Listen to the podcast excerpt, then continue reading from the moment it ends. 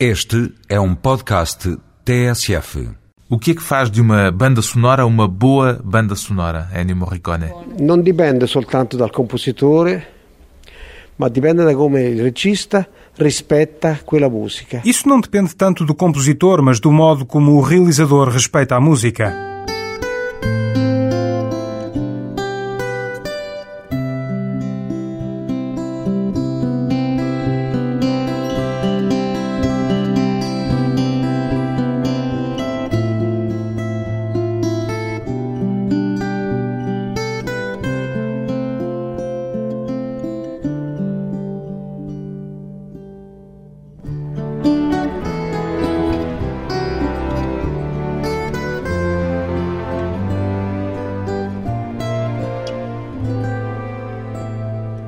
Ennio Morricone, 76 anos, é provavelmente o mais reconhecido compositor de bandas sonoras para cinema em todo o mundo. Ainda consegue ver um filme como simples espectador, maestro Ennio Morricone? Se riesco a sdoppiarmi, riesco abbastanza bene. Sim, consigo ver um filme como um simples espectador, consigo bastante bem. Ao fim de tantos anos a trabalhar em cinema, não acabou por ganhar uma espécie de formação profissional? Eu não me sono accorto, per la verità. Para lhe ser franco, não me dou conta disso, porque sempre exerci também outras profissões, sempre trabalhei também em música não cinematográfica, por isso creio que essa deformação profissional não se deu. Mas tudo pode acontecer, não sou eu o melhor juiz nessa questão, os outros podem julgar-me melhor neste aspecto. Comecei por lhe perguntar isto, por imaginar que provavelmente, depois de tantos anos a compor bandas sonoras, poderia hoje, mais do que ver um filme, ou antes de o ver, ouvi-lo. Não será isso que se passa consigo? Certamente. Le musiche io prima di vedere il film finito. Certamente. Antes de ver um filme acabado, ouço-o dentro de mim, penso naquilo que serve o filme e depois escrevo o que ouço e aquilo que penso. Portanto, no filme vai estar aquilo que eu ouvi e pensei previamente. Isto é algo que me parece bastante normal neste trabalho criativo. Naturalmente, no cinema é preciso ter em conta as suas diversas componentes, que são várias e importantíssimas, e também é necessário, em contrapartida, ter atenção ao próprio filme, o que não quer dizer que se deva pôr no filme a música mais óbvia, que numa cena dramática deva haver uma música dramática. Numa cena dramática também se pode pôr uma música serena. Isso pode exaltar ainda mais o dramatismo da cena, e não só da cena, mas da personagem central daquela cena, que assim somos levados a interpretar, por exemplo, em relação à sua infância, na sua simplicidade, na sua ingenuidade, que o levou, por exemplo, a cometer um delito, algo de terrível. Che l'ha portato a compiere un delitto e quindi una cosa efferata e terribile. Pode, portanto, usar-se uma música compreensiva a respeito do dramatismo de uma cena no contexto do filme, uma música de compreensão relativamente à personagem e que pode funcionar como contraste numa cena extremamente dramática. Verso il personaggio che l'ha provocata, quindi la musica può essere anche un contrasto com uma cena dramaticíssima. Pois bem, Ennio Morricone é o autor de mais de 400 bandas sonoras. Fez música para filmes tão diferentes como Por um Punhado de Dólares, A Missão ou Cinema Paraíso. Apesar disso, a música que compõe não se esgota nos filmes. Alguma vez desejou ser mais conhecido pela música que faz fora do cinema do que pelas bandas sonoras, Ennio Morricone? Bem, em questo momento se está verificando quello che io forse non mi aspettavo abbastanza. Bem, neste momento está a acontecer aquilo que eu já há muito tempo esperava que acontecesse. Há um enorme conhecimento da minha música para o cinema e há um bom conhecimento da música que escrevo fora do cinema. Tudo isto, na minha idade, me satisfaz muito, embora tenha chegado com um grande atraso. Me gratifica muito, anche se eu venho fora muito em ritardo, tudo isso. As suas melhores peças, do seu ponto de vista, foram compostas para o cinema ou fora do cinema? Não se pode fazer um paragone. Anche uma música do cinema, a mais simples. Não sou capaz de fazer uma comparação. A música para cinema, mesmo a mais simples, é sempre inspirada pela simplicidade de um determinado filme. Por isso não é mais banal, por ser mais simples que uma outra feita para um filme mais complexo. Il film ha bisogno di certe cose e quindi o filme tem determinadas necessidades e pode ser muito interessante fazer música muito simples para um filme simples, mas também pode ser interessante fazer música mais importante e mais exigente. Mas a sua pergunta comportava não só a comparação no interior do cinema, mas também com a música de fora do cinema. Nesse caso não há qualquer comparação, porque a outra música nasce livre e, portanto, não é comparável. Lì non c'è proprio paragone, perché l'altra musica nasce libera e quindi non è paragonabile all'altra. Mas há alguma diferença entre compor bandas sonoras e compor aquilo que poderíamos chamar música pura? C'è una grande differenza. Há uma grande diferença, uma diferença não só técnica, mas também, como é que é dizer, uma diferença moral.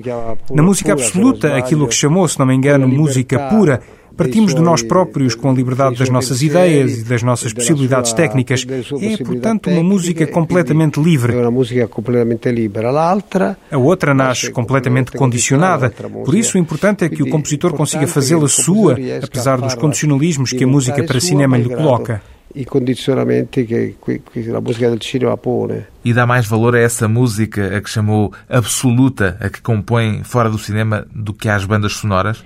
Mas, em qualquer maneira, há mais valor porque nasce livre. Seja como for, ela tem um valor maior porque nasce livre.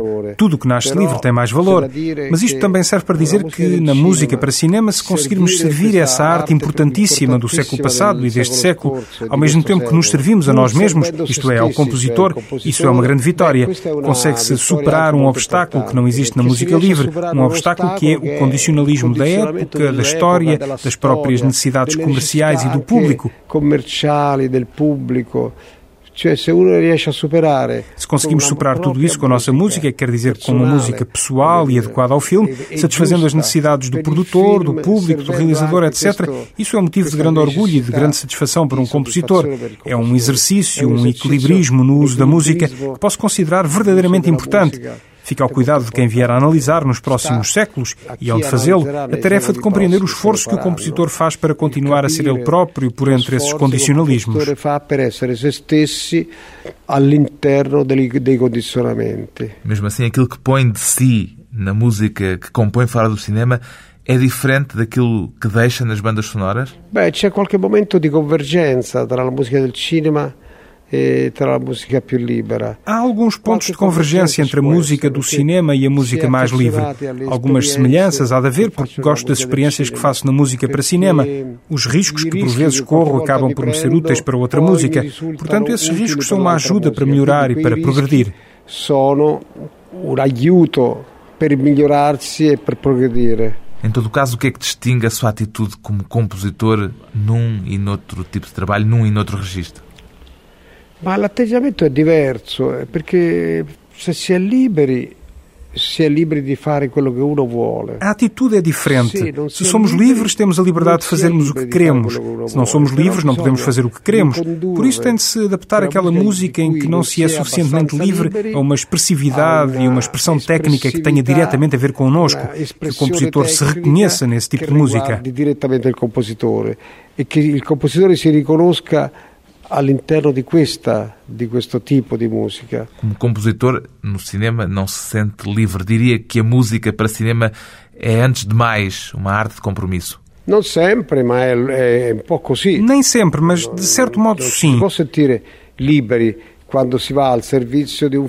Não nos podemos sentir livres quando estamos ao serviço de um filme, com a sua história, com todas as suas implicações, com as necessidades comerciais de fazer vender o disco, esta do disco é a última, com as necessidades do realizador, do público, da percepção, da música tonal. Tudo isto faz com que nos sintamos menos livres. Mas, como já lhe disse, nesta falta de liberdade, o compositor pode resgatar-se, encontrando uma liberdade própria, pessoal, privada, se descobrir a capacidade e a afirmar. Se não for ele a encontrar, não hão de ser os outros a descobri-la. E se accorgerà soltanto lui, nemmeno gli altri. Em todo caso, o que é que prevalece no resultado final de uma banda sonora? A vontade do realizador Ou as ideias do próprio compositor no meio de todos esses condicionalismos? Apesar de tudo, prevalece o compositor. O realizador controla todas as componentes do filme, menos a música. Eu tento fazer compreender ao realizador tudo aquilo que é possível, mas como é que se pode reproduzir uma partitura ao piano? Por isso, o realizador, em geral, aceita as experiências que o compositor faz, que eu faço. Tento que as minhas partituras sejam envolventes e, por vezes, há casos em que o realizador se sente chocado, mas pela positiva. É isto que acontece quase sempre, mas às vezes não. Por vezes o risco torna-se tão grande que tem de se alterar uma partitura e de vez em quando falha, e é normal que falhe. Esse tipo de risco nunca deixei de ocorrer. Gosta que a sua música para cinema ganhe uma vida própria, nomeadamente ao ser tocada por outros músicos? Não gosto de ouvir tocada por outros. Gosto de ouvir tocada por mim. As minhas partituras não as dou a ninguém. Estou a lembrar-me, por exemplo, da música de Cinema Paraíso, tocada pelo guitarrista norte-americano Pat Metheny. Eu não lhe dei, ele tirou-a do disco. Mas já o ouviu tocá-la? Deram-me o disco, mas não o ouvi, portanto não sei como é. Disseram-me que estava belíssima. E porquê que ainda não ouviu o disco? Porque não tenho tempo, porque recebo 10 discos por dia. Mas olha que vale a pena. De certeza que vai reconhecer isto que já estamos a ouvir.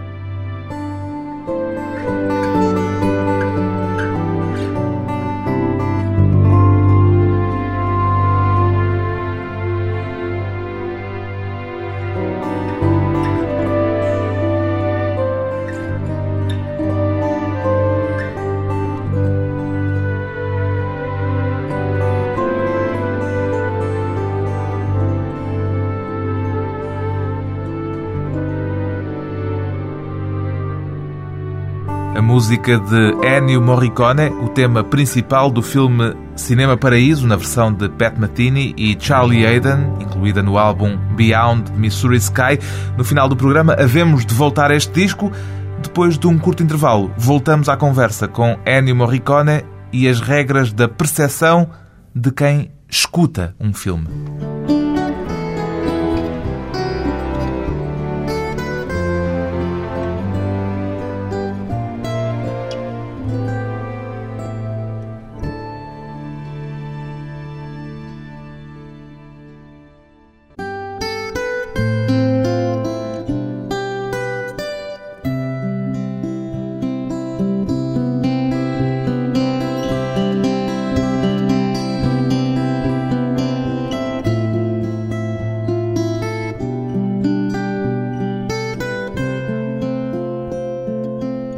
Regresso à conversa com aquele que é provavelmente o mais aplaudido compositor de bandas sonoras em todo o mundo. Alguma vez lhe aconteceu, Ennio Morricone, terem-no convidado e depois não aceitarem a música que fez para um determinado filme? Aconteceu uma vez, mas por causa de um equívoco. O filme já estava pronto e eu cheguei a acordo com o realizador, que era um excelente realizador. Qual era o filme? Já não me lembro do título. E quem era o realizador? Também já não me lembro. Não me recordo de nome nenhum.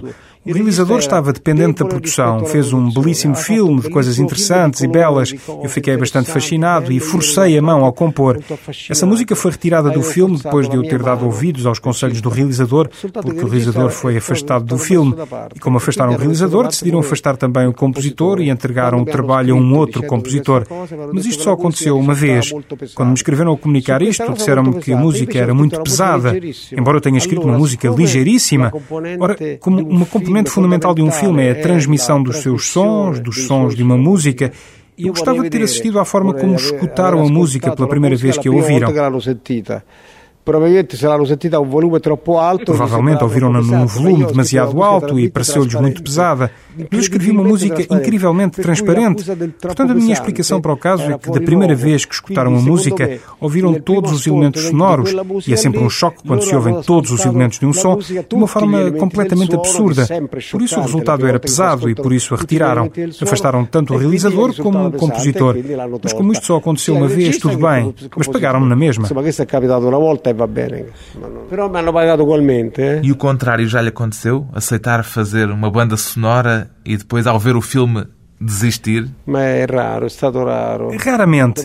Tenho de confessar que escrever música me dá prazer. Além disso, o resultado de um filme não se pode avaliar no momento em que o compositor o vê. Um filme não está pronto quando eu o vejo. Portanto, quando sou chamado a colaborar num filme, para ser um colaborador, não me posso colocar num ponto de vista crítico. Claro que se o filme é horrível, recuso-o. Mas se o filme tem possibilidade de se afirmar e a música pode dar-lhe um contributo importante, aceito. Depois se verá quando tudo estiver completo. Quando é finito tudo. Mas já lhe aconteceu recusar alguma vez? Sim, quando o filme é lamentável pode acontecer recusá-lo, mas aconteceu muito raramente. E já lhe aconteceu ficar desiludido depois de tudo pronto, quando o filme está completo, já com a sua música e tudo? Muitas vezes. Como já lhe disse, a transmissão do som é um parâmetro fundamental para o que o público vai escutar. Uma música que não se escuta num filme é uma má música, mesmo que seja belíssima. Muitas vezes me aconteceu ter trabalhado muito bem, com uma música excelente, mas que não se ouvia. Essa música, apesar do seu valor, é uma má música porque não serve a ninguém. Há realizadores que não têm em conta certos elementos fundamentais, fisiológicos. O cérebro não pode escutar demasiados elementos sonoros de natureza diferente. Portanto, se nós juntamos 5 ou 6 elementos, a música não tem efeito, porque numa banda sonora, para que a música seja bem ouvida, terá de ser ouvida com clareza. E para ser escutada de forma clara, o realizador deve retirar ou baixar muito o volume dos restantes sons. Se não fizer isto, presta um mau serviço à música e o valor expressivo desaparece. Aquela capacidade expressiva que não sabemos de onde vem. Vemos uma porta que bate quando fecha, quando alguém caminha ouvimos os passos, quando passa um comboio vemo-lo. Portanto, aqueles sons são verdadeiramente essenciais. A música, pelo contrário, aparece de algo que não sabemos o que é, surge de algo que possivelmente se pode mesmo considerar mágico, abstrato.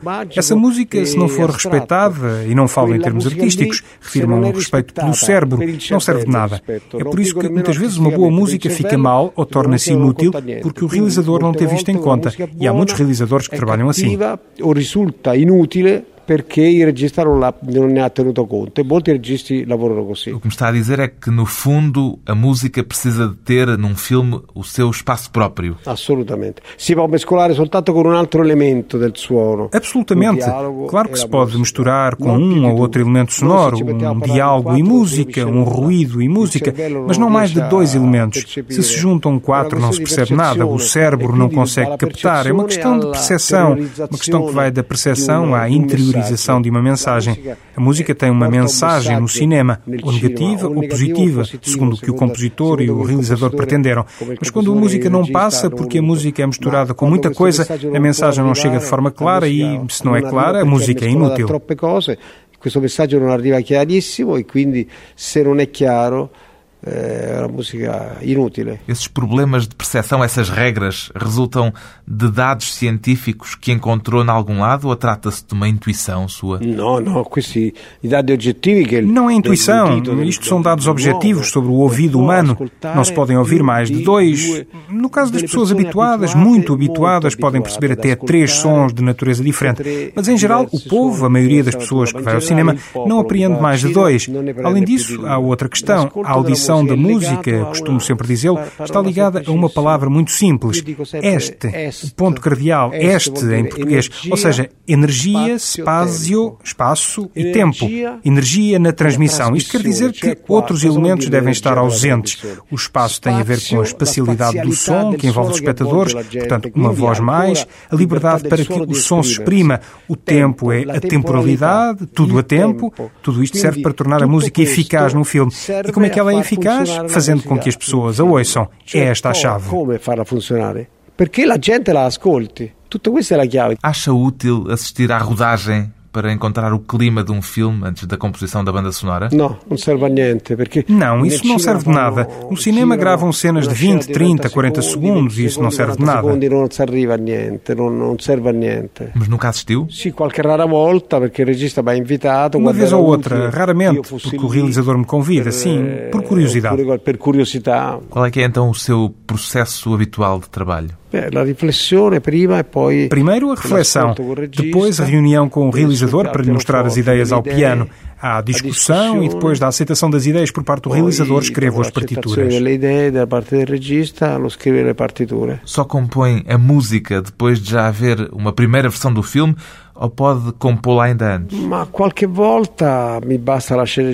Por vezes basta-me o guião, mas é fundamental ver o filme. Às vezes faço a música, os temas principais antes do filme, mas depois para o filme gravo-os de novo, porque ao ver cada cena posso adaptá-la de uma forma mais eficaz ao filme.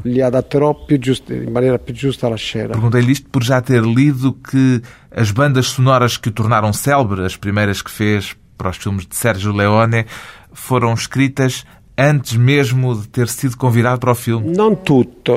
I temi principali gli ho detto che sono stati fatti prima. Nem todas. Os temas principais, sim, foram escritos antes, mas depois, já com o filme feito, foram adaptados a cada cena. O próprio Sérgio Leone chegou a dizer a respeito desses filmes que os tornaram célebres, tanto assim como a ele, que a banda sonora era mais importante que os diálogos. Pode haver um elogio maior ao trabalho de um compositor de música para cinema do que este? Na minha opinião, isso é um exagero. Um mau filme com uma bela música não é nada, não vai por diante. Enquanto que com uma má música, um belíssimo filme pode ainda assim salvar-se. Outra das razões porque a música deve estar o mais livre possível de todos os outros sons é porque o olho está mais habituado a ver do que o ouvido a escutar. O ouvido tem necessidade de uma maior clareza. Daí aquilo que lhe falava a propósito do cérebro. A ideia de que o cérebro não capta muitos sinais simultâneos de natureza diversa é fundamental, porque o olho tem uma enorme vantagem em relação ao ouvido. Aos olhos, exercitamos-nos mal acordamos de manhã, abrimos os olhos e eles estão imediatamente a trabalhar. E aquilo que ouvimos, os sons que escutamos, são sempre um exercício para o olho e, claro, para o ouvido. Quando vemos um filme e exercitamos bem os olhos, vemos todas as cenas e todo o tipo de sons que surgem nele. Mas a música nós não a vemos. Não vemos de onde vem, surge-nos de um lugar misterioso. E o ouvido está em desvantagem na relação com a vista. Portanto, se não lhe damos um som claro, aquilo que se escuta não chega ao cérebro ou chega de tal modo decomposto que não alcança quaisquer resultados expressivos e perceptíveis.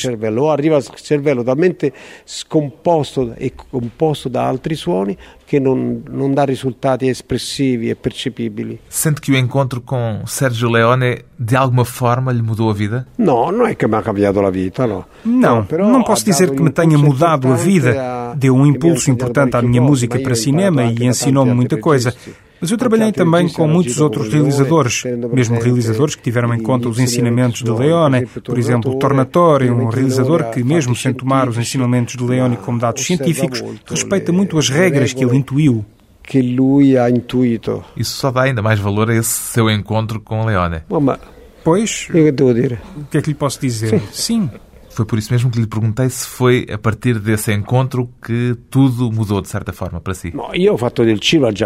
Eu antes já trabalhava no cinema e filo com bons resultados, mesmo com outros realizadores. Sim, é verdade, Leone foi muito importante. Mas porquê que foi importante? Porque ele intuiu aquelas regras que a música deve ter no cinema para ser percebida e apreciada. Ele respeitou-as por intuição, não por uma decisão científica. Por isso é que os resultados com Leone foram excelentes. Ele respeitou sem o saber esta energia, spazio, tempo.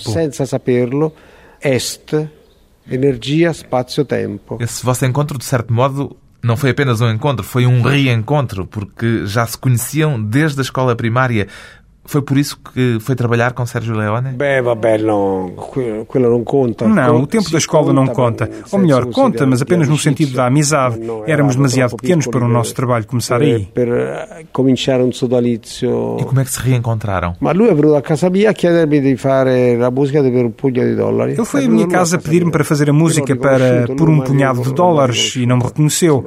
Encontrámos-nos e também não me foi fácil reconhecê-lo. Ele tinha uma expressão no lábio inferior, certas características características físicas, olhei para ele e disse-lhe: tu fizeste a terceira classe comigo. Ah, sim? E aí pusemos-nos a lembrar de tudo. Depois até acabaram por encontrar uma fotografia dos dois juntos na escola primária, uma fotografia que se tornou célebre, de resto. Sim, um dia fomos juntos a um restaurante de Roma, ainda existe, chamado Kiko, Il Carrettiere. Kiko era um rapaz que também fazia parte da nossa turma e lá estava uma grande fotografia da terceira classe, onde estava eu, Leone e tantos outros. Memória do primeiro encontro entre dois homens que o cinema tornaria célebres. Depois de mais uma pausa breve, voltamos com Ennio Morricone e o primeiro filme.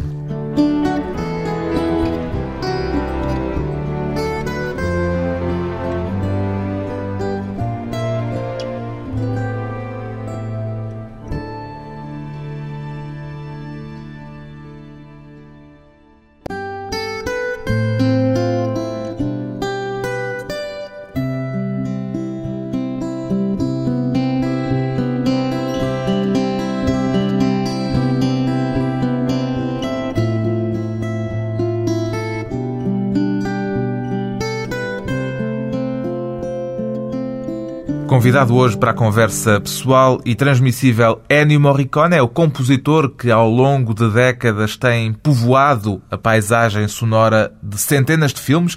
Já escreveu mais de 400 bandas sonoras. Ainda se lembra, Ennio Morricone, do primeiro filme que lhe causou um impacto forte no cinema? Não me lembro. Recordo-me de um filme em que havia uma espécie de robô chinês que se movia lentamente, mas não faço ideia de que filme seria. Era tudo um pouco misterioso. O que guardo é essa imagem de uma espécie de robô. Que filme era? Não sei. Que filme era? Bom, não sei. O seu interesse pela música apareceu muito antes do fascínio pelo cinema. Sim, absolutamente. Em certo sentido, nasci para ser compositor. O cinema só apareceu mais tarde.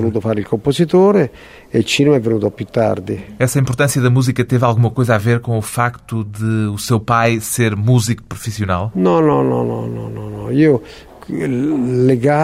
Não. Atribuo ao meu pai o facto de ter estudado e tocado trompete até aos 23, 24 anos. Estudei trompete porque o meu pai era um excelente trompetista e me estimulou para esta profissão. Só depois de ter estudado trompete é que comecei a estudar composição.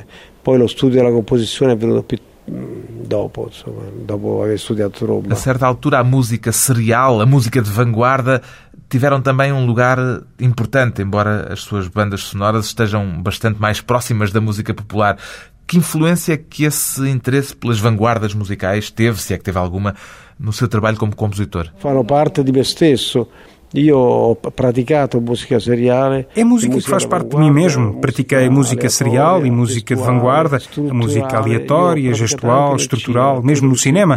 Creio até que terei sido o primeiro. Mas no cinema, se não se tem um filme adequado, estas expressões musicais de vanguarda não se podem pôr em prática. São demasiado traumáticas para o público se não houver uma cena que corresponda ao dramatismo da música. Portanto, dentre tantos filmes que já fiz, só em 23 ou 24 pratiquei esta experiência da música contemporânea. Mas essas experiências filas todas, naturalmente, hoje estão mais distantes. Em certo sentido, a música contemporânea não está muito próxima dos ouvintes, isto também pela ofensiva das casas discográficas, que preferem uma música mais simples, mais popular, porque têm de vender discos. E não só uma música mais simples, mas também uma música sazonal, porque ao fim de 3 meses de sucesso de um disco faz sair outro e mais outro ainda. Tudo isto arruinou não o mercado discográfico, mas a música contemporânea. Não o mercado discográfico, mas a música contemporânea. Continua ainda hoje a receber e a recusar muitos convites para fazer bandas sonoras de novos filmes? Qualquer volta, sim, espesso. Por vezes sim, nos últimos tempos chegam-me menos propostas, porque, como sabem, das minhas exigências económicas é mais difícil. A partir de uma certa idade precisamos de estar mais tranquilos, mas agora chegam-me menos, mesmo assim continuo a recusar. Quando aceita um filme, aceita-o por causa do realizador, porque gostou do argumento, por exemplo? O que é determinante? Por vezes aceito mesmo sem saber quem é o realizador. Eu divirto-me a escrever música, gosto de compor. Hoje já nenhum realizador faz um filme com má imagem. A imagem hoje está de tal modo evoluída que a montagem salva mesmo uma rodagem fraca. A montagem faz tudo. Já não há filmes pobres, por isso estou tranquilo quando aceito um filme. Depois, se o detesto, tento recusá-lo. Poi se mi fa schifo, poi alla fine faccio sempre in tempo a rifiutarlo. As suas bandas sonoras têm uma marca muito própria. O que é que diria que é o estilo Morricone? Lo stile mio... Ma questo vale per tutti i compositori, non solo per me. O estilo, isto é válido para todos os compositores, não só para mim, vem do amor que se tem pela música do passado, daquilo que cada um ruminou e digeriu, as coisas em que acredita, as tendências, mesmo espirituais, por vezes até políticas. Tudo isto leva a convicções que se refletem, por maioria de razão, na matéria escrita. Dei convincimenti que se riflettono per forza di cose su la materia scritta. Mas há um estilo Morricone? O estilo Morricone viene fuori da quello che gli ho detto. Se há um estilo, vem daqui, seja na música para cinema, seja na música absoluta. Seja na música para cinema, seja na música absoluta. E já se sentiu imitado nesse seu estilo? Mas não credo. Claro, mas acho que não me imitam. Imitam-me nas coisas mais exteriores, mas naquilo que é mais particular é difícil, porque seria preciso estudar umas partituras que eu não cedo. Quais são essas coisas mais exteriores em que se sente que o imitam por vezes? Certa maneira de orquestrar. Certas maneiras de orquestrar. É normal que aí consiga. Pelo contrário, nas coisas mais particulares, aquelas que são mais interessantes, na escrita musical, isso não descobrem, porque teriam de ter a partitura para o poderem perceber. Quelli non lo scoprono perché dovrebbero avere la partitura per capirlo un po'. Mesmo sem a partitura, há quem não desista de tocar a música de Ennio Morricone. É a música que o compositor ainda não ouviu nesta versão. Pat Metheny na guitarra, Charlie Haden no contrabaixo, Beyond the Missouri Sky, com a memória das imagens do filme Cinema Paraíso.